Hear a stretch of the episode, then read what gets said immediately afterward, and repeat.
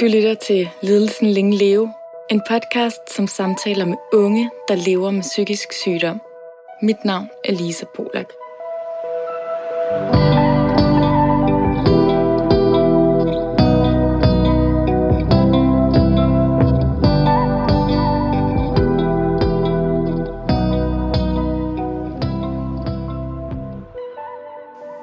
Hej og velkommen til Ledelsen Længe Leve.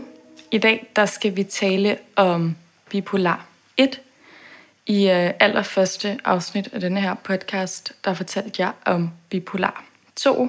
Så øh, det kan måske virke en smule øh, forvirrende, men øh, der er altså en forskel på at være etter eller toer. Så Karoline, du øh, vil i dag fortælle om at være etter. Velkommen til dig. Tak. Og man kan jo sige, at øh, det er jo begge en, øh, en lidelse, hvor man har lidt forstyrrelse i stemningslejer. Øh, så fælles er, at vi begge to kan få depressioner, men forskellen er, at du kan blive psykotisk, manisk, hvor jeg kan blive øh, hypermanisk, som er ligesom et øh, niveau under. Øhm, men øh, vil du lige præsentere dig selv? Ja, jamen jeg hedder Karoline og er 23 år gammel. Jeg er for nylig flyttet til Nørrebro, efter at have boet hos mine forældre, øh, som går rigtig, rigtig godt. Der er jeg flyttet ind sammen med min veninde Mariana, øh, som faktisk bærer præg af, borderline. Øh, så jeg var meget spændt på, hvordan vores øh, to diagnoser de ville øh, gå i takt med hinanden, som faktisk heldigvis... Øh, kun er gået i en god retning, som jeg godt kunne have været meget nervøs for, faktisk ville have kollapset helt for os. Helt klart. Og man kan sige, at du har faktisk boet ude før, men øh, efter du fik øh, både depression og manier, måtte du flytte hjem igen. Ja. Eller altså, jeg flyttede sammen med min søster, da jeg var 18 og gik i gymnasiet, øh, som virkelig ikke gik særlig godt overhovedet. Så efter jeg har boet der et år, der var det, at min øh, forældre og lillebror også flyttede ind til København, så jeg flyttede derhjem igen. Og så har jeg så også været på højskole og flyttet hjem igen, så jeg har boet meget hjemme, også fordi jeg netop har været afhængig af mine forældre og haft det så skidt med depression, at det har været en nødvendighed simpelthen. Ja, helt klart. Og temaet for i dag, udover bipolar 1, det er jo også lidt, jeg længes efter min sygdom. Fordi som en af de eneste gæster, jeg har med i den her podcast, så kan du faktisk også godt lidt lide at være manisk.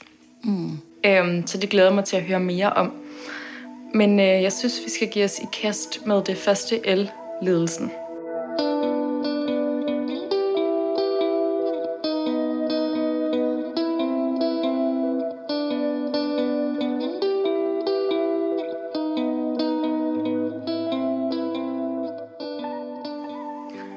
Karoline, vil du øh, fortælle, hvordan det føles på øh, din krop og sjæl at være bipolar?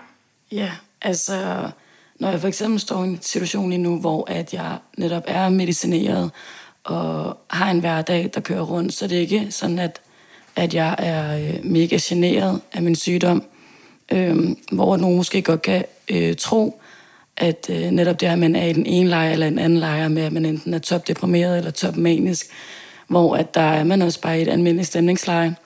Og selvfølgelig kan jeg godt have dage, hvor at jeg er mere opløftet og mere deprimeret, men det er ikke, fordi det er en konstant, øh, konstant tilstand.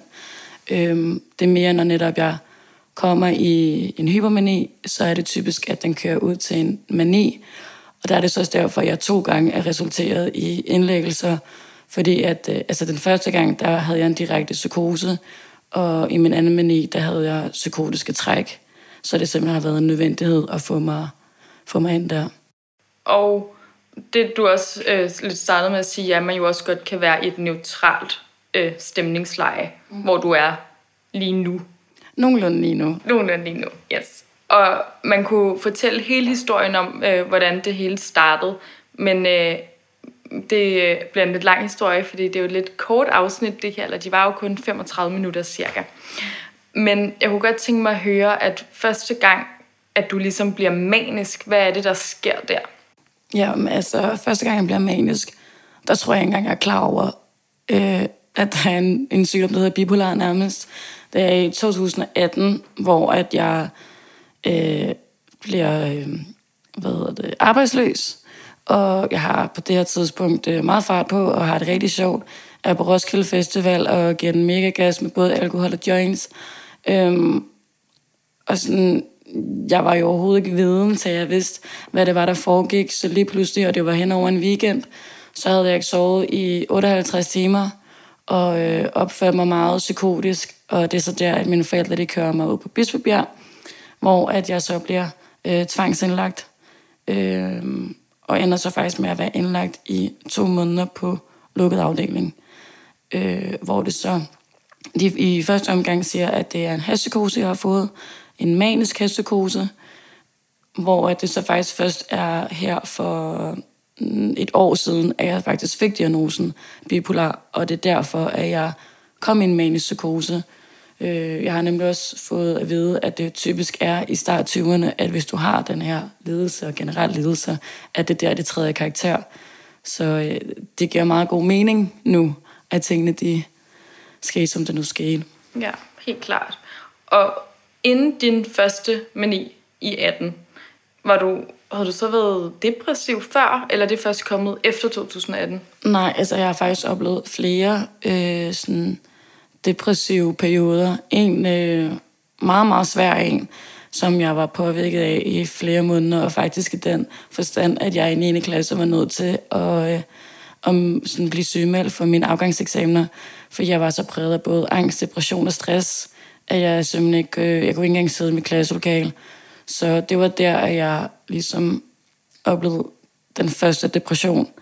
Og så har jeg også bare haft mange oplevelser igennem gym, hvor at, at jeg ikke kan passe min skole. Og bliver, altså jeg tror, det er der, hvor mange tænker en, en vinterdepression. Men hvor en min ligesom bare har været en meget, meget forstærket vinterdepression, at det nærmest at man ikke er i stand til at kunne komme ud af sin seng.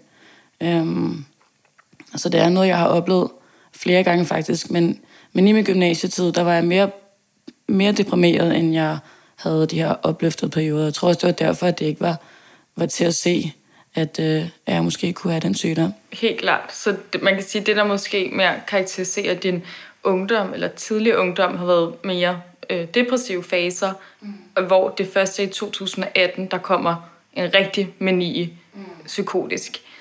Øhm, og hvis man nu øh, lytter med og er lidt i tvivl om, hvad er en psykose, kan du så sige, hvilke tanker og hvordan man opfører sig?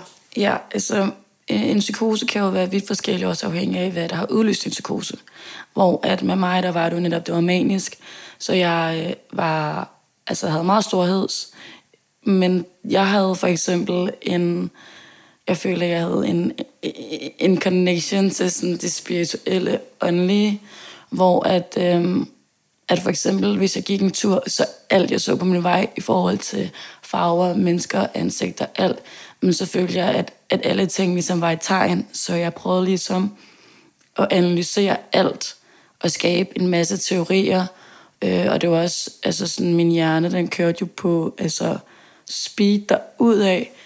Så sådan, alt det blev ligesom bare øh, sådan op i en højere enhed, hvis man kan sige det sådan. Netop, jeg følte, øh, at jeg havde nogle nogle spirituelle kræfter, og da det er, jeg går hen og bliver helt psykotisk, jamen der er det der, jeg får en idé om, at jeg faktisk er en gående engel.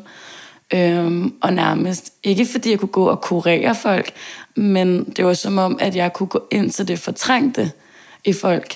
Øh, så jeg også havde siddet i nogle situationer, hvor jeg faktisk havde gjort nogle meget, meget øh, ukomfortable, fordi jeg kunne finde på at sige nogle ting, som de måske slet ikke havde lyst til at skulle snakke om. Altså en utrolig direkthed over for folk. Ja, altså sådan, jeg har, har stået i situationer, hvor jeg nærmest kan få en veninde til at snakke om sin alkoholiserede far, som hun jo slet ikke på nogen måde havde lyst til i den situation. Og der mangler jeg det form for situationfornemmelse og filter, at jeg bare tværer i det. Øh, og så tror jeg ligesom, at da jeg følte, at jeg fik bekræftet, at jeg kunne et eller andet, jamen styrkede jeg det. Så jeg kom ind i hele den her verden, at jeg blev opslugt til, at jeg faktisk kunne komme ud af den. Så også da det er, øh, der er den her weekend op til min indlæggelse, hvor jeg ikke sover i 58 timer, mm, der er det, jeg sidder på mit værelse natten inden og skriver teorier ned. Og altså, jeg føler jo nærmest, at jeg er en teoretiker, fordi jeg øh, oplever verden på en helt anden måde. Og også da det er, jeg bliver indlagt, der kan jeg huske, at... Øh, at jeg er overbevist om, at, at de nu skal sådan finde ud af, at jeg er et vidunderbarn. At jeg, øh, ikke fordi jeg skulle lyde som Jesus, men at jeg ligesom var placeret på jorden, fordi jeg skulle udrette et eller andet. Altså sådan, man, man formår ligesom at få sig en eller anden rolle, og bare, altså sådan, alt jeg sagde, det var rigtigt. Alt, alt hvad andre sagde, det var forkert. Og jeg på en eller anden måde, Øh, jeg, altså sådan, jeg var ikke paranoid i den forstand, jeg var bange, men jeg var paranoid i den forstand, at, at sådan, jeg var bare skeptisk.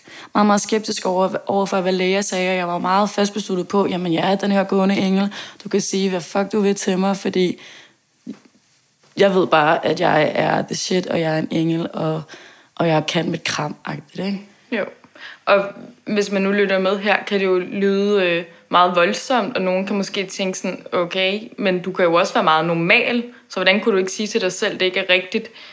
Ja, men det er netop, når det er, at du bliver psykotisk, så kan du ikke skelne mellem, hvad der er virkelig og hvad der er forkert.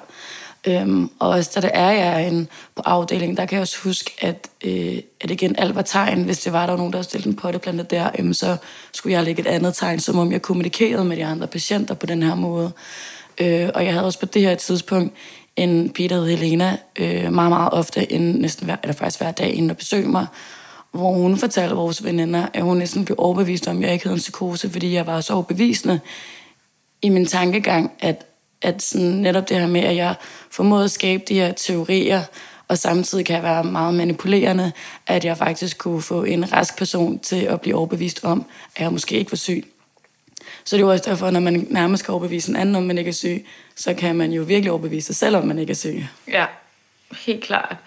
Om det er jo så slemt her i 2018, hvor at du er indlagt på den lukkede, at, øh, at ikke kun medicin er ligesom nok, men du får, øh, hvad hedder det? Jamen, det hedder ECT-behandling, som netop er den her elektroshock-behandling.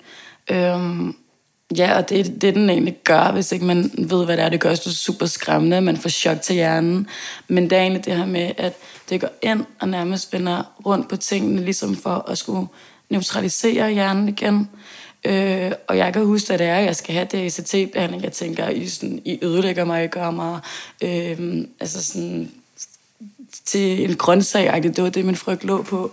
Og jeg kan også huske, at jeg havde fået fortalt, at jeg faktisk ikke kunne få den første ECT-behandling, fordi du skal ligge helt stille, når du er derinde. Og jeg, havde, jeg var så manisk, at jeg, de, kunne, de kunne ikke tage den på mig, fordi jeg havde så meget krudt i røven. Men jeg ender, ender faktisk med at få den her behandling seks gange. Øhm, og havde også positiv virkning. Men det, der også er med ECT-behandling, det er, at den går virkelig meget ud over din hukommelse. Så jeg faktisk næsten løber de her to måneder af afdeling, faktisk ikke rigtig kan huske forløbet, både på grund af psykosen, men så også på grund af den her behandlingsform, jeg ligesom havde mig. Øh, så jeg kunne tit, når for eksempel Helena hun kom og besøgte mig, så kunne jeg fortælle den samme historie øh, flere dage i streg, fordi at jeg ikke kunne huske, at jeg havde fortalt den meget, meget voldsomt. Mm. I dag er du så glad for, at du fik den behandling? Ja, altså jeg må faktisk også indrømme, det er noget, jeg sådan løbende lidt er fortrængt egentlig er sket, og jeg tror også, det er fordi, jeg kan kun huske en af dem, hvordan oplevelsen faktisk er at stå i, hvor jeg netop bliver transporteret i den her seng ned i en kælder, der er bare, altså forestiller en hospitalskælder, det er jo ikke fordi, at det er nice at skulle ind i det der rum. Øh, hvor jeg kommer i fuld narkose, og jeg ligesom bare hører den her læge, og der står sådan fem læger omkring mig, for at så sikre mig, at jeg ligger stille, øh, ligger drop i mig, og så får jeg narkose, hvor jeg, hun tæller ned fra 10, og da hun sådan ned til 7, så passer jeg bare out. Og øh, der er det der, man også typisk sådan er altså sådan sover lidt i sengen, går et stykke tid efter, hvor det, det, der var på det her tidspunkt, det var, at min hjerne kunne bare ikke sove, så jeg vågner vildt kort tid efter, og går ud af sengen, og bare ender med at gå ud i rygeren, ryger med et smøg og brækker mig og nærmest besvimer, fordi at at, øh, at hjernen ligesom... Stadig er helt sløvet, så man burde ikke stå op endnu. Nej. Men det siger noget om omfanget, når man er manisk, at man har så meget energi, at øh, en helt normal person nok ikke kan sætte sig ind i, hvor mange kræfter, altså mm. kroppen, øh, der, der kommer ligesom ind, det bliver sådan superpower på en eller anden måde. Men det er også det, jeg synes, der både kan være sådan super nøjere, men egentlig også sådan lidt imponerende. Også fordi, da det er, jeg bliver indlagt, der fortæller lægerne til, min, til mine forældre, at øh, jeg har fået en masse medicin til, at der gør, at jeg sover til dagen efter, så de skulle bare komme ind dagen efter, og måske var jeg til at hente der. Jeg vågner efter tre timer, og så løber rundt på afdelingen, så møder alle de nye, eller sådan alle de andre mennesker, henvender mig til læger, øh, øh, andre patienter, legetøj, bærer med basketball, altså sådan, hvor de også er sådan, vi har jo fandme givet dig nærmest en helt kæmpe dosis af medicin, hvordan kan du vågne efter tre timer, ikke? Og det viser jo bare sådan, hvad det er, hjernen egentlig er i stand til, når man er i det her stadie. Ja, præcis. Som kan være meget fascinerende øh, for os bipolare. Mm. Øh, og så bliver du udskrevet, når du er lidt mere øh, stabil, men her tror lægerne stadigvæk, at du ikke er bipolar, men det er på grund af en øh, hash-psykose. Ja. Øh, og det resulterer senere hen i en depression. Ja, altså det der var, da det, da det er, jeg stadigvæk er indlagt, øh, jeg stod med følelsen af, at ikke nok med, at det skulle formode min mani, men de skulle nærmest altså sådan, køre mig helt ned til, at jeg, altså sådan, jeg var så svækket. Også fordi, at, at jeg fik lov til at komme på åben afsnit i to dage, og det var ligesom et tegn på, okay, nu er jeg ved at være ude. Hvor det er, at jeg ligger i min, min seng, hvor der kommer fire læger ned og siger til mig, at du skal tilbage på lukket. Hvor jeg også bare ringer til mine forældre og sådan, at nu, nu har de ødelagt mig. Jeg er knækket, jeg kan ikke mere. Så da det er, jeg faktisk kommer ud fra afdelingen, så føler jeg ikke, at jeg var stabil. Jeg følte ikke, at der var noget stemningsleje, der var, der var normalt. De, de udskrev mig til en direkte depression, der gjorde min mor at gå på overlov, fordi at, at altså, bekymringen var så stor for, at jeg nærmest skulle gøre skade på mig selv, fordi at jeg var kommet så langt ned, som jeg så netop efterfølgende har fundet ud af, er ret normalt at de to ting lidt går hånd i hånd, fordi du ligesom har fået så meget serotonin og dopamin til hjernen, at der ikke er mere udskillelse af. Så sådan, der er ikke noget at sige til, at man rammer en depression. Jeg tror bare, jeg var chokeret over, at den var i fem måneder. Så man faktisk kan sige, at noget af det værste, du har oplevet, som var værre end øh, manien. Altså, øh, jeg vil næsten hellere være indlagt af en mani, end at jeg vil ligge med en øh, svær depression i flere måneder. Helt klart. Ja. Og øh, depressionen kom så i 18? Eller øh, jamen, start 18, men kom så ind i 19 og varede så ret lang tid, ikke? Jo, og det øh, resulterede så bagefter i en ny mani, eller hvad sker der imellem depressionen og mani nummer to? Altså det, der sker, det er, at jeg bliver udskrevet på både at være på lithium og ketapin, som er noget ret stærk medicin, som også gjorde, at jeg levede lidt i sådan lav verden. Men det, der så samtidig skete her, det var også, at jeg fik udviklet øh, meget, meget stor angst, øh, social angst. Øh, og så skete der også det, når jeg blev døv og fik tinnitus på mit ene øre, så det gjorde det bare sværere for mig at skulle socialisere mig øh, i, i nattelivet, fordi jeg kunne se folk grine uden egentlig rigtig at høre, hvad der var, der foregik. Så det gjorde også bare, at jeg lukkede mig meget, meget ind i mig selv så jeg nærmest undlod at skulle stille mig selv i den situation. Så det gjorde bare, at jeg var indespærret på mit værelse og kun så til Helena. Og det, jeg kunne se til Helena, det var, at vi lå så film, fordi jeg kunne slet ikke... Altså, jeg, jeg oplevede jo ikke noget, så jeg havde ikke noget at snakke om. Og det her med ikke at kunne fortælle sjove anekdoter, det lå bare ikke til mig, så jeg kunne slet ikke genkende med det sådan depressive jeg. Øhm, og så faktisk der, hvor der først sker en ændring i, øh, af, af mit stemningsleje, det er, da jeg stopper på lithium, jeg begynder faktisk at ryge en lille bitte smule her. Øh, også fordi, at... Ja, øh, hvor også fordi, at jeg oplevede, at jeg havde nemmere ved at sådan komme ud for en dør. Og sådan, ikke fordi jeg var sammen med nogen, men bare sidde omkring mennesker og observere, gjorde det mig, gjorde det mig tilpas og ligesom ryge den her form for joint. Øhm, og det har måske været maj måned, det her det starter, og så starter jeg på højskolen, hvor at jeg så faktisk der oplever det, man nok kan kalde en hypermani. Øhm, hvor alt bare er fedt, og jeg skal bare fortsætte på den her højskole. Alt er bare mega, mega optur. Men der er det så også der, det vender lige pludselig, fordi så var tingene bare overhovedet ikke optur længere, og så er det også der, at jeg øh, træder ind i en depression, hvor jeg så begynder mig endnu mere at have... Så depression nummer to? Depression nummer to, ja. Øh, hvor det var sådan, at jeg ikke rigtig var i stand til at, at dukke op til min fag, og jeg var aldrig til morgensamling, undgik lidt at være til måltiderne, fordi vi sad øh, 100 mennesker i en spisesal med lort og akustik, og jeg sad der med mit døve øre og kiggede bare ned på min tallerken og ventede på, at jeg var færdig med at spise, så jeg kunne komme ud og ryge en smøg og sådan trække mig, fordi det var så steneren. Mm. Så man kan sige, at det har været nogle enormt forvirrende år for dig, fordi du meget går imellem depressioner og være manisk, og det kan jo nærmest gøre, at man bliver helt i tvivl om, hvem er man egentlig. Mm. Øhm, men det, der så sker, da du får lidelsen øh, sort på hvidt, du er bipolar, hvornår er det?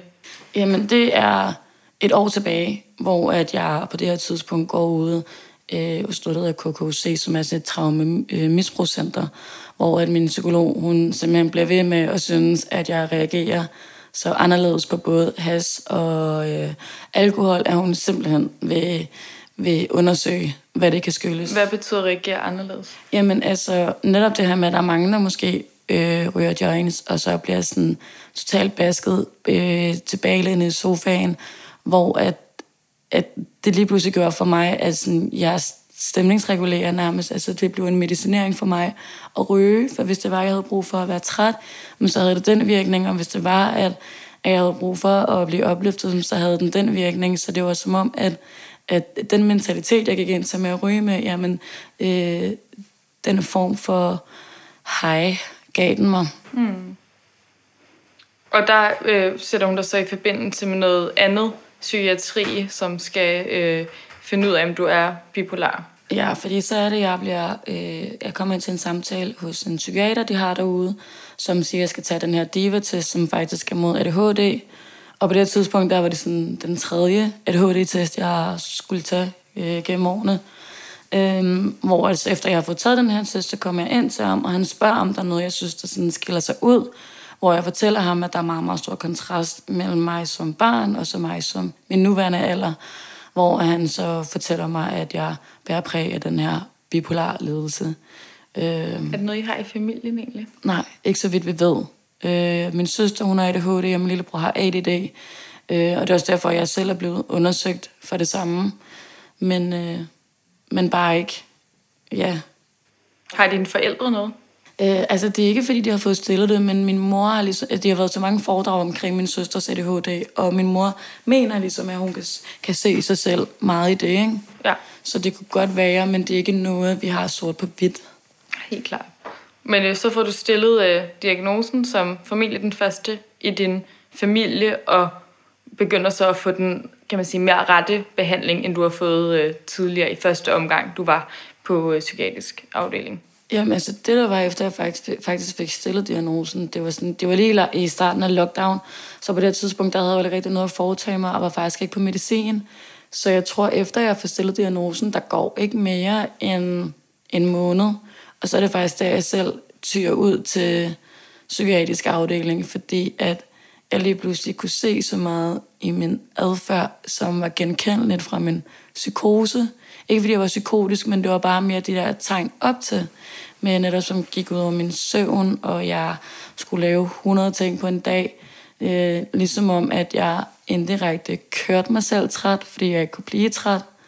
Øh, så der var bare virkelig, virkelig, virkelig meget fart på, og der ville jeg jo selvfølgelig gerne forebygge en psykose i stedet for at behandle den. Så det var derfor, jeg selv valgte at øh, opsøge afdelingen. Ja. Øhm, og man kan sige, at så er der sket en hel del derfra og til, hvor du er i dag. Men det har ligesom været en, øh, en kurve, der er gået opad, hvor du er blevet mere og mere stabil. Øh, og har selvfølgelig dine øh, udsving, som jeg selv har, for tingene er jo lidt mere øh, nuanceret end som så. Det er ikke fordi, at nu får vi begge to medicin, og så er vi helt kureret. Det er noget, man skal leve med for altid. Dog har jeg lidt spørgsmål, øh, som jeg lidt selv sidder inde med. Fordi at øh, da jeg var depressiv, var jeg enormt bange for at komme på den lukkede eller bare psykiatrisk afdeling. Er det øh, så skræmmende, som man ser på film? Øhm, ja, det, jeg tror, det er et meget, meget, meget individuelt spørgsmål, og det er om, om du bliver indlagt med en depression, eller du bliver indlagt med en mani. Nu har jeg jo selv kun stået i maniske, øh, men det er jo netop det med, at jeg er kommet ind med et selvbillede om, at jeg ved alt. Så det her med, at jeg lige pludselig står i en situation, hvor at en læge siger til mig, du ved intet, og det er kun mig, der ved alt, og faktisk øh, fratager alt min form for frihed, så du står lige pludselig i en meget, meget øh, magtesløs situation. Jeg øh, stod for eksempel og var vred på alle læger, på hele personalet, øh, hang, hang ud med, med patienter, og ligesom faktisk åbner mig mere op for dem end for selve personalet. Øh, men for eksempel andre patienter bliver meget afhængige af personalet, fordi de er ensomme, og de er depressive. Men med den mentalitet, jeg har haft, det er bare skulle ud derfra, og jeg har følt, at jeg har været meget, meget, meget uretfærdigt behandlet. Og det har jeg også i et vis omfang, men jeg har også godt kunne se efterfølgende i min rationelle mentalitet, at det har været nødvendigt. og mine følelser har måske været overdrevet. Øhm, men alt i alt, så er det bare, det er det sted, jeg ikke ønsker at komme tilbage til. Helt klart. Og, og når jeg nævner, at, øh, at om det er ligesom skræmmende på film, så mener jeg bare i film, ser man jo nogle gange, at man er spændt fast mm. til sådan en briks. Er det, er det et filmting, eller bliver man det? Nej, altså jeg har ikke selv oplevet at skulle være spændt fast. Men jeg har oplevet på Bispebjerg, at jeg blev isoleret, så jeg ikke må komme ud af mit rum. Der var toilet, så det skal siges, at jeg havde en seng og et toilet og intet andet. Og jeg havde ikke telefon, jeg havde ikke computer, jeg havde intet med sådan ligesom, til at underholde mig. Så jeg havde bare det at kigge ind i en væg. Så jeg formåede så også at lave øh, herværk på værelset. Jeg fik en blyant, hvor fuck jeg har fået den fra, en af ikke. Men øh, har tegnet, eller jeg har tegnet overalt på væggene, og øh, netop skrev teorier ned. Og det, der også var lidt nøjeren, det var, at jeg for eksempel tegner et ansigt, hvor det er, at den ene er meget djævelsk, og den anden er meget øh, engleagtig. Og det var jo også meget den ting, jeg havde op at køre med engle og dæmoner, men der føler jeg ligesom også bare, at jeg har fået bekræftet bagefter, at fuck, hvor kørte jeg meget i de her modpoler. Så nærmest, at indirekte har jeg jo seriøst lagt det til dem, jeg er bipolar, men de så bort fra det, ikke? Så altså, øh, netop også det her med at få ICT-behandling, det virker jo super nøje, og det man ser på film, og folk det bliver tvunget til at forstå til hjernen. Øh, så det, altså, det er jo nøjeren, men, men man skal heller ikke sammenligne det på film. Også fordi psykiatrisk afdeling øh, på film, det er typisk øh, gyser eller thriller eller et eller andet, så det, de kører jo også på, på den stemning, ikke? Ja, kører på patos og følelserne, man bliver helt, øh, helt bange. Men altså, så, så det jeg kunne i hvert fald øh, lidt kan forstå, det er så nøjeren er det heller ikke. Mm-hmm. Altså det bliver kørt lidt op på film og hvad man hører. Mm. Øhm, men øh, vi skal høre meget mere om at være bipolar, men jeg synes, at vi skal gå videre til øh, det næste L, som er længsler.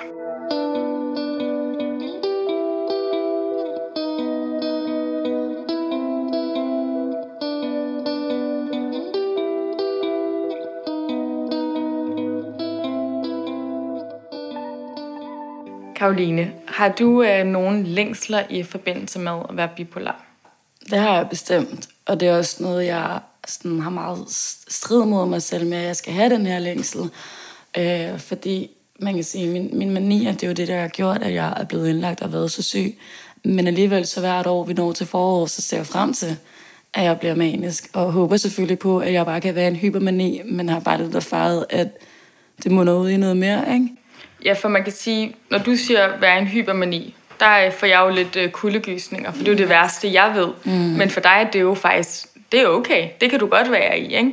Altså, jeg synes jo faktisk ikke nok mere, at det er okay. Jeg synes faktisk, det er fantastisk. Fordi at jeg, altså sådan, jeg forbereder mig nærmest på, okay, nu taber jeg mig et par kilo, og bliver lidt sommerlækker. Jeg øh, er totalt god til at integrere mig med forskellige mennesker, og bliver meget, meget, meget socialt begavet. Øhm, og det, jeg elsker, det er at være en storyteller. Så hvis det er, altså det her med, at jeg er ude og opleve en masse ting til, at jeg kan fortælle historier, og, og når man ligesom er i den her hypermani mani, så får du også virkelig meget talepres. Men jeg føler jo nærmest, at jeg... Altså, man elsker at tale, tale, tale. Du kan slet ikke lade være. Hvor også, jeg tager jo nærmest mig selv i, at jeg føler, at jeg står på en lille scene og underholder folk med en eller anden fucked up historie, ikke? Og jeg, jeg sukker efter det. Jeg synes, det er det fedeste. Altså, man får kæmpe, kæmpe storhedsvandvid. Øhm, altså, sådan, jeg tror virkelig, når jeg står der, sådan, der, er ikke, der er ikke en person, person, der er sjovere end mig, flottere end mig, med stilet end mig. Altså, sådan, man bliver helt høj i hatten. Ja, så for nogen kan det lyde ligesom at tage stoffer, at man bare sådan har det for fedt og vildt over sig selv. Altså, jeg har jo fået øh, sammenlignet mange gange af professionelle, at det at være manisk, det er at være på coke 24-7. Øh, og det sådan det forstår jeg også godt, fordi både den her med, at du er i den her eufase, du er egoistisk, du er alt det her, og så sover du heller ikke. Så sådan, jeg forstår godt sammenligningen. Ja, så det er faktisk der, hvor det går over og bliver, øh, man kan tro det eller ej, men en længsel, fordi du sådan, når du ikke er hypermanisk, og det skal lige siges, at Karoline mener hypermanisk og ikke manisk, hvor man skal indlægges, men lige et par gear før man bliver manisk, det synes du er noget af det bedste. Ja, og det er specielt noget, jeg netop bestræber, når det er, jeg er i mit depressive leje, fordi jeg føler ikke, jeg kan, jeg kan ikke genkende mig, når jeg er der, hvor derimod, når jeg er hypermanisk, så er det som om, der bare er blevet skruet en, en god shit op for min egen personlighed. Øh, og der er jo ikke noget federe, end at gå ud for en dør og, og bare have fucking god selvtillid. Og jeg kan jo så sige, øh, at jeg vil aldrig længes efter at blive hypermanisk, for man kan også gøre rigtig mange dumme ting. Ja. Fordi at man jo er i virkelig, virkelig godt humør. Øh, så det er jo ligesom, hvis alle havde fået en kæmpe øh, løncheck, og øh, måske nærmest faktisk vundet i lotto, fordi man er så glad. Så man kan også komme til at gøre nogle dårlige ting. Men jeg tror, at man kan sammenligne det med, at du kender til noget, der er endnu værre, end jeg gør. Så derfor er det nok for dig bare en, en lille ting at være hypermanisk, som er meget, meget fed. Øhm, men har du andre længsler i forbindelse med at være bipolar? Øhm, jamen altså, jeg ved ikke, om man kan sige det, men jeg har jo også en kæmpe længsel til hassen. Og, øh, og det er jo altså en længsel, der også er forfærdelig at være i, fordi jeg har i, altså under flere omgange været afhængig af det, også fordi det har været den her form for selvmedicinering for mig, også fordi jeg øh, i perioder heller ikke har været på medicin. Øhm, og, og det, der er, er svært med den længsel, det er, at jeg har så positive virkninger af has, hvor at andre, der måske kan blive paranoid af at ryge, de får lyst til at stoppe, hvor at jeg synes, det er svært ikke at have lysten, fordi at det giver mig godt. Og når du siger, det giver dig godt, kan du så forklare, hvad, hvad er det, hash kan gøre for dig? Jamen, den kan nemlig have så forskellige virkninger, men noget, jeg virkelig oplever, hvis jeg netop øh, sådan, føler, at jeg lidt er alle vegne på en gang, så er det som om, at det her med at ryge en pind, det kan ligesom gøre, at tingene falder lidt på plads, og jeg bliver mere collected og calm. Mm. Sådan at, at hvis det var, at jeg ikke havde overblikket før, jamen, så får jeg lige pludselig overblikket. Øh, nogle gange kan jeg næsten føle, det her med, at måske andre synes, jeg er uholdelig at være sammen med, så er det nærmest sådan, nu kan jeg holde mig selv ud at være sammen med, fordi jeg nogle gange selv kan synes, ah, du går det for hurtigt, mand, stop, men man bare ikke kan stoppe. Så der tyrer jeg, tyrer jeg til den, ikke? Ja, du bruger det virkelig som selvmedicinering. Ja. Men du vælger stadig at sige det under længsler, fordi at hvis du ikke tager det, kan du virkelig længes efter den følelse, mm. og det er nok derfor, du nogle gange har været lidt stoppet på det, men er gået tilbage til det, fordi at det kan give dig noget. Mm. Øhm, og så ved jeg, at du også har talt lidt om identitet. Hvem er Karoline? For det er super forvirrende at have så to modpoler, som at være depressiv og manisk. For hvem er man så egentlig? Mm. Kan det også gå hen og blive en længsel øh, efter... Øh, altså, hvem er jeg? Jeg længes efter at få en identitet. Ja, altså den synes jeg faktisk, man både kan høre ind under længsel, men faktisk også last, fordi man kan stå i så mange omgange og faktisk være i en identitetskrise, som jeg troede lidt var færdig med, efter jeg ikke var teenager, hvis man kan sige det sådan. Men, men netop det her med, fordi der kan være øh, et virkelig stort øh, gap mellem mit depressive jeg og så mit maniske jeg. Øhm, og netop det, vi også øh, snakker om med identiteten, at jeg bestræber jo hele tiden efter at være den her personlighed. Altså den form for identitet, jeg har i det her stemningslejr. Så jeg står rigtig tit over for, at, øh, at min længsel simpelthen bliver min last. Ja, så jeg synes, du sagde meget fint, at øh, din længsel øh, og last hører lidt sammen, fordi at det er jo ikke godt at være hypermanisk eller manisk, for det har nogle konsekvenser, og man kan tit ikke falde ned igen. Mm. Øh, og som vi måske begge har erfaret, så efter en mani eller en hypermani kommer der ofte en depression, for du har brugt så meget energi i. Men omvendt, så er det også virkelig noget, du længes efter, fordi at du elsker den Karoline, der kommer frem, når du er lidt hypermanisk slash manisk, ikke? Jo, nemlig også fordi den, den identitet, jeg ikke kan identificere mig med, det er min depressiv, og der er det der, at jeg virkelig bestræber efter min anden personlighed. Øh, og netop når jeg er i det almindelige stemningsleje, der er jeg Karoline, og når det så er, at det bliver opløftet, så bliver jeg egentlig bare en overdrevet version af det. Men der er også nogle karaktertræk, som ikke træder i karakter, når det er, at jeg er normalt øh, stemningsleje. For eksempel så mister jeg empati, jeg bliver egoistisk, jeg, altså hele verden drejer sig om mig, så jeg formår også at træde rigtig mange mennesker over tærne, som jeg først ser efter, at jeg er kommet ud af en mani. Så sådan forestiller her at have moralske tømmermænd, og så forestiller her at have moralske tømmermænd i den forstand, at du bare har jokket virkelig mange personer over tærne, og det er måske faktisk ikke alle, der øh, tolererer det. Ja, så det kan ikke gå over at blive en stor last, selvom du elsker øh, at være lidt manisk, fordi at du kommer til at tænke meget på Karoline og Karolines behov, og på den måde opfatter måske en smule øh, egoistisk. Jeg opfører mig faktisk som en direkte øh, idiot, kan man sige. Altså. Og kan man se det, når man er i det, eller det først, når du kommer over i dit mere øh, neutrale stemningsleje? Jamen, det er først, når jeg kommer ud af tilstand, at jeg opdager det, og faktisk også rigtig mange ting, øh, sådan ser jeg ikke sker, eller så har jeg fortrængt det, fordi jeg har mange gange oplevet, at så er der en person, der har fortalt mig, hvad jeg har gjort der og sagt der og alt muligt, og jeg bliver sådan nærmest helt forarvet over, at jeg kunne finde på at gøre og sige sådan nogle ting, fordi det bare ikke ligger til mig at, at være på den måde. Så det er også derfor, at, at de her moralske tømmermænd, de, de rammer virkelig, virkelig hårdt. Ja. Så øh, det kan både være en længsel og en last, og lige at finde øh, balancen her. Mm. Øhm, og så tænker jeg lidt i forhold til identitet, som du øh, også selv har nævnt ordet. Øh, fordi hvem er Karoline egentlig? Er det, når man er nede, eller når man er oppe, eller i midten? Øh, det, det er i midten i et snært oppe. For eksempel nu har jeg også en overlæge, øh, jeg går hos lige nu, som faktisk også gerne vil undersøge igen, om jeg har ADHD. Fordi hun synes, at mm, mit stemningsleje det er ret opløftet. Jeg snakker hurtigt, jeg sidder ikke stille, mine tanker hurtigt, alt det her. Så hun, hun synes nemlig godt, det kunne se ud til, at jeg også har ADHD, fordi at alt ikke behøver at være mani. Og det er også det, der tit sådan bekymrer mine forældre og kæreste og alt det her, med at de associerer ligesom alt det, der er opløftet med mani. Så der er ligesom hele tiden den her frygt, der bliver skabt. Og jeg føler jo nærmest, at jeg har øh, øjne i nakken på grund af det. Så da det var, hun faktisk øh, sagde til mig, om jeg kunne have ADHD, så føler jeg det faktisk som en befrielse, selvom at jeg nu står for endnu et label, skulle jeg bare mærke, at jeg synes, det var rart, fordi det, for, det, det undskylder for, at jeg ikke behøver at være manisk, når jeg er i det her stemningsleje. Helt klart. Så det kunne nærmest være lidt rart at få at vide, at okay, jeg har altså også ADHD, og jeg må godt være lidt, som jeg er, når jeg er oppe og kører. I skal ikke være bange for, at det nu går helt galt i indlæggelser, det her. Mm. Øhm, for jeg kan da også klart mærke forskel på dig og mig, at du har en mere øh, opadgående energi, end jeg har, og, og selv her, når jeg sidder og interviewer, der kan jeg se, at du piller meget og er lidt restløs. Mm. Og det tror jeg ikke har en skid at gøre med om noget hypermanisk. Altså det tror jeg bare sådan, du er, også som person. Ja. Øhm, har du andre øh, længsler eller laster? Altså, øh, noget, der også er en virkelig, virkelig stor last for mig, det er også har været meget afhængig af mine forældres øh, økonomi.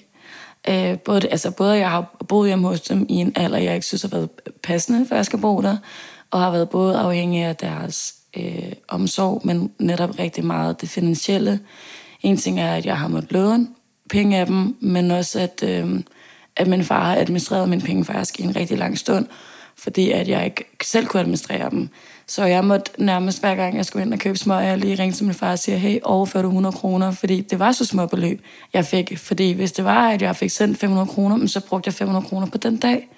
Så selvom at igen, at jeg står over for den her realitet, okay, jeg er 22 år gammel her, min far har mine penge, så bliver jeg nødt til i stedet for at se på sådan, du er 22 år gammel, du kan ikke administrere dine penge, så selvfølgelig bliver din far nødt til at gøre det for dig, så ikke du ender med efter den tredje i måneden ikke at have penge. Mm, jamen, jeg har selv stået der. For, ja. Nu er det blevet en lille smule bedre, men hvor min far var nødt til at give... Øh, hvor jeg for det første skulle låne penge af dem, fordi jeg havde brugt alle mine penge. Og derudover han overført øh, en gang om ugen et beløb, mm. øh, i stedet for om måneden. Mm. Øh, og det kan jo godt være en last for os begge, fordi det er super nederen at føle sig som en lille pige, når man er i 20'erne. Ja. Øhm, men derudover, så øh, synes jeg, at vi skal gå videre til øh, det næst sidste L, som er livet.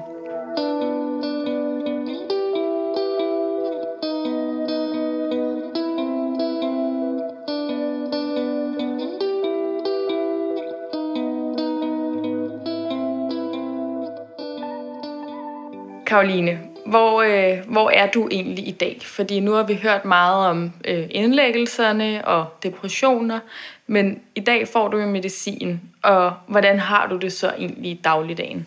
Jamen altså, lige nu kan jeg jo sidde og klappe, klappe hænderne over, at det er et år siden, jeg var indlagt, og jeg ikke er i den situation igen. Øhm, og jeg synes generelt, at, at min, mit liv er meget velfungerende, også hvis det er, at folk de står med ideen om, at det er hver dag, man er præget af sin sygdom, så er det i hvert fald i mit tilfælde slet ikke sådan. Øh, jeg er totalt velfungerende, lige nu går det også i en helt rigtig retning i forhold til job. Godt nok har jeg stået over for situationer, hvor at min sygdom har været en ulempe, og jeg har kunne passe det, øh, og har netop måttet melde mig syg kort op til min mødevagt, fordi at, at det er kollapset for mig. Så selvfølgelig er der dage, at, øh, at det ikke kører på skinner, men jeg synes alt i alt, at der er godt styr på det, netop jeg er kommet på den rette medicin. Det har også taget tid for mig at komme på den rette medicin. Men lige nu er jeg nok i mit aller allerbedst befindende, hvis man kan sige det sådan. Hvis du spørger min kæreste, kan hun nok godt synes, at jeg har nogle dage, hvor at jeg enten er meget restløs, eller jeg øh, har en meget kort lunde, eller jeg netop udsvinger fra den ene yderlighed til den anden. Sådan, det ene øjeblik, der kan jeg stå, Åh, skal vi skal i byen, vi skal i byen, og så kan jeg stå, ej, skal vi egentlig ikke bare til hjem i seng? Hvor hun også bare sådan, hvad fuck, mand, jeg kan ikke følge med. Ja, det kører meget op og ned, men inden ja. for det lidt normale. Det er ikke, fordi vi taler om depressioner eller mm. indlæggelser, mm. men fælles for vores personlighed er jo, at det er meget op og ned, uden at det er depressiv eller manisk, men at man bare kan ændre meget, sådan, hvad man lige føler for. Mm. Og det er jo selvfølgelig hårdt for vores kærester, tror jeg begge to, og for familie.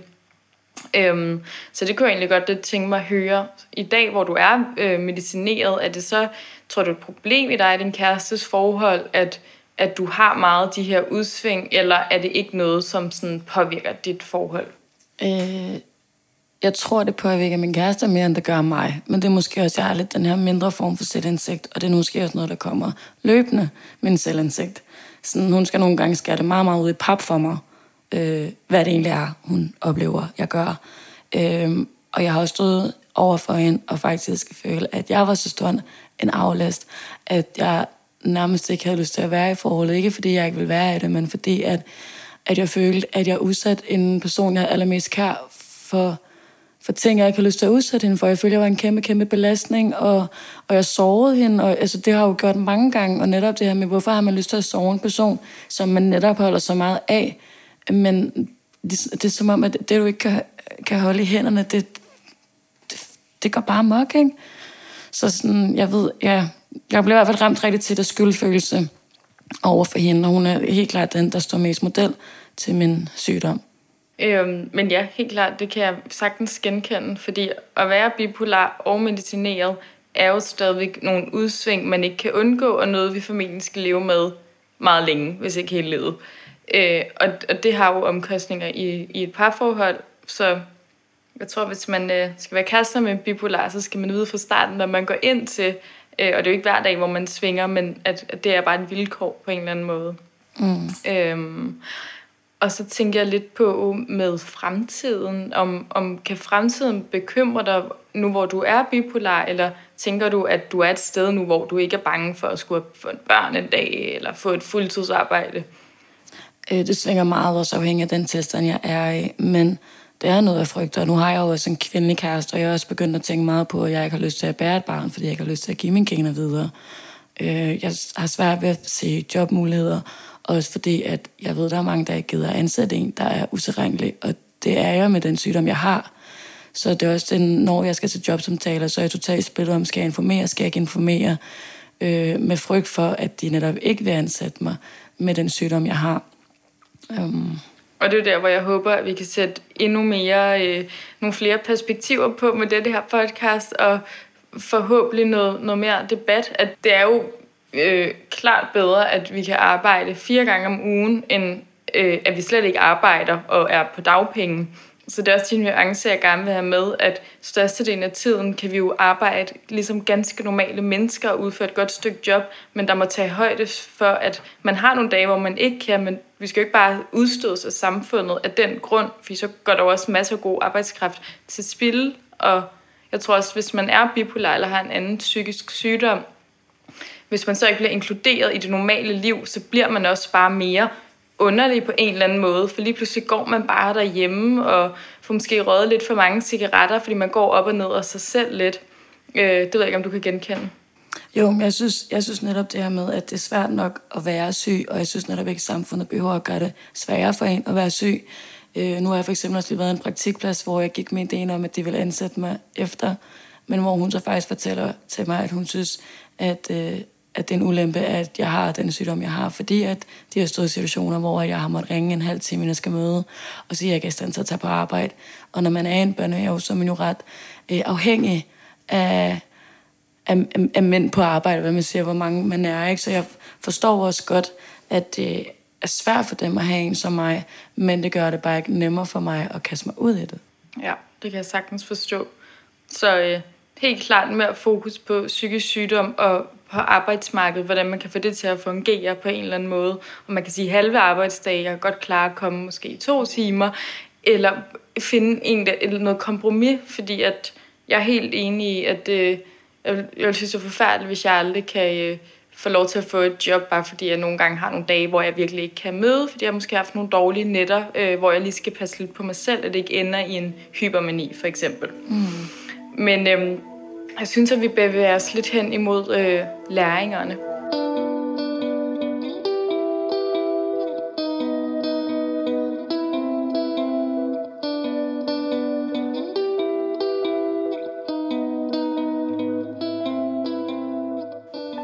Karoline, nu er vi nået til øh, det aller sidste L, som er læringer.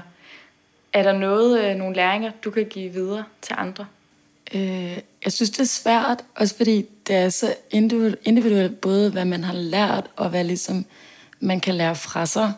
Øh, noget, der hjalp mig, det var ligesom at finde ud af, hvad der var mine triggers.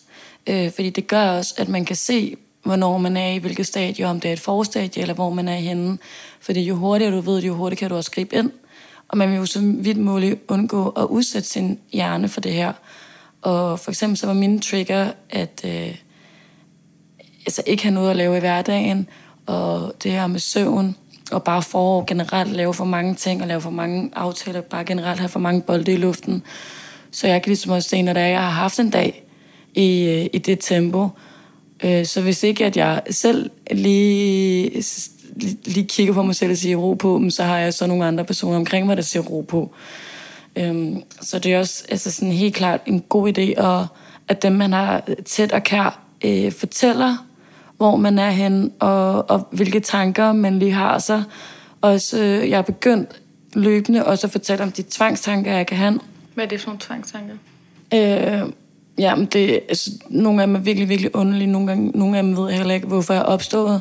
Men lige nu der har jeg for eksempel en med, når jeg er øh, virkelig ulækkert, men når jeg spiser mad, specielt hvis det er sådan noget som spaghetti, så, skal, så når jeg synker min mad, så gulper jeg det op igen, typisk flere gange, fordi at jeg har en frygt om, at jeg bliver kvalt i det, og min største frygt, det er seriøst at dø ved at blive kvalt af at ligge alene, og ikke at der er nogen, der sådan her, kan komme og redde mig. Så lige nu, der, det har stået på i noget tid, at jeg simpelthen gylper min mad op.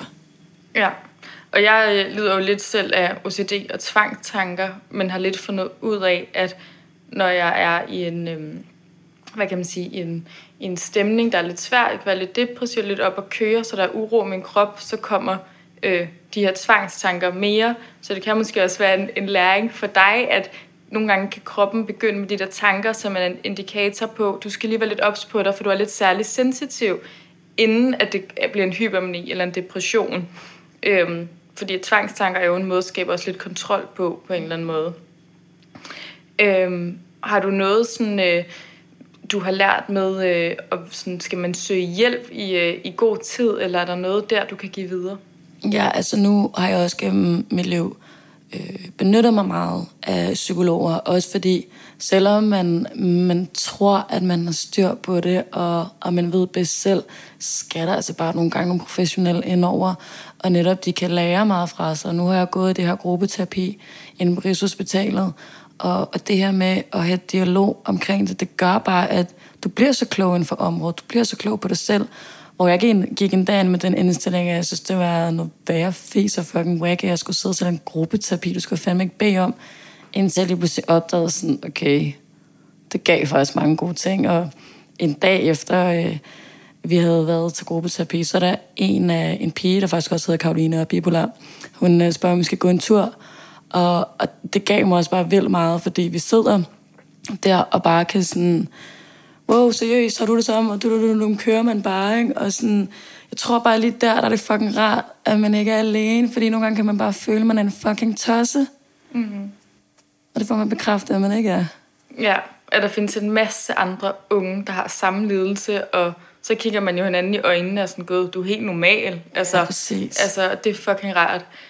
Øhm, og har du så lært noget om med psykisk sygdom? Skal vi være bedre til at tale højt om det, eller synes du, at, øh, at det egentlig er komfortabelt nok at gå og sige, at du er bipolar? Jamen, altså, jeg er for eksempel super komfortabel med det. Selvfølgelig kommer det an på, hvordan det bliver spurgt om, og sådan er det jo med alt. Øhm, men jeg oplever for eksempel tit, at folk de er nysgerrige, og så siger til mig, at hvis ikke jeg har lyst til at snakke om det, er det helt i orden. Men jo mere tryg jeg er i det, jo mere får jeg lyst til at informere, eller hvad man siger, men også, også fordi, at jeg kan mærke, at jeg rigtig tit har brug for at forklare mig, i stedet for, at du øh, bare danner dig et billede af, hvordan jeg er. Også fordi der er mange, der er sådan, altså deres alarmklokker ringer, når de hører en af bipolar, fordi de bare har, har et billede af, hvordan det er. Så der er jeg typisk et meget stort behov for at forklare, hvordan det hænger sammen. Også fordi der, der er typisk noget, der ligesom altså det skyldes. Så jeg tror bare, jeg har så stort behov for at forklare, hvorfor de her ting, der sker, i stedet for, at du skal stå og sige til mig, at det er de ting, der sker. Mm. At komme med din version af det, og sådan, prøv at høre, jeg vil godt forklare dig, hvordan hvorledes tingene hænger sammen, men det, du skal ikke begynde at analysere på mig. Præcis. Det er mig, der fortæller historien. Også fordi jeg synes godt, øh, altså generelt noget folk er, er gode til, det er at generalisere. Så jeg tror, hvis der er en, der har stået en opfattelse af, hvordan det kan være, mm, så er det den, de holder fast i. Og det er det jo bare ikke også, fordi at alle os, der er bipolare, eller hvad vi er, vi har jo også vores egne personligheder, det tror jeg bare lidt, man nogle gange glemmer. Præcis, at der er lidelsen, og så er der øh, personligheden, som er to meget forskellige ting. Og ja, sådan ting jeg også godt lige kunne tænke mig at slutte øh, af med at høre dig om, da jeg synes, at det er blevet lidt øh, på mode at sige, at man er bipolar, og sådan today, i dag var jeg sådan totalt bipolar-agtig, og Kanye West har jo også øh, sunget om det, og er også bipolar, så derfor er det blevet lidt en ting, om du også nogle gange øh, kan blive sådan lidt stødt over, at folk misbruger ordet. Altså, det kan jeg faktisk virkelig godt. Øh, både den her med, at, øh, at man står sådan, ej, jeg er så bipolar i dag, eller fuck, jeg er manisk, eller også når folk de bruger ordet sådan psykose eller psykotisk. Det har jeg faktisk haft rigtig svært med, specielt psykotisk, fordi jeg kommer så meget tilbage til, sådan, hvad det vil sige at være psykotisk. Sådan, lad nu være med at, øh, at misbruge ordet. Også fordi, at sådan, dem, der bruger ordet bipolar, eller sådan noget, de, de, de ser det jo bare som, at åh, man ved det ene og det andet, hvor det bare er sådan, homie, det er jo, altså sådan, det er jo så meget andet, sådan der lige værd. Så det kan jeg faktisk godt blive lidt sådan fornærmet over nærmest. Ja, det kan jeg også, fordi at selvom vi har prøvet at lave lidt flere nuancer på det i det her afsnit, så er det jo stadigvæk en lidelse og noget, man kæmper hver dag med ligesom at finde sit ståsted her på, på jorden, og hvordan man skal leve med det. Så øh, det vil være super fedt, hvis folk øh, ikke misbruger ordene, ordet bipolar, og det gælder lige så meget som OCD og andre diagnoser, at, øh, at det skal man skulle tage lidt seriøst. For vi kæmper fandme for at, øh, at få et, et normalt liv. øhm, er der noget her, du vil sige på øh, faldrebet? du, du har fået det hele med. Det er så godt. Øhm, så vil jeg til gengæld sige tusind tak, fordi at øh, du har lyttet med derude. Hvis du har nogle øh, spørgsmål til Bipolar 1 eller til Karoline specifikt, så kan du skrive til min Instagram, Lidelsen Længe Leve, og så giver jeg spørgsmålene videre til Karoline. Tusind tak, fordi du lyttede med. Hej.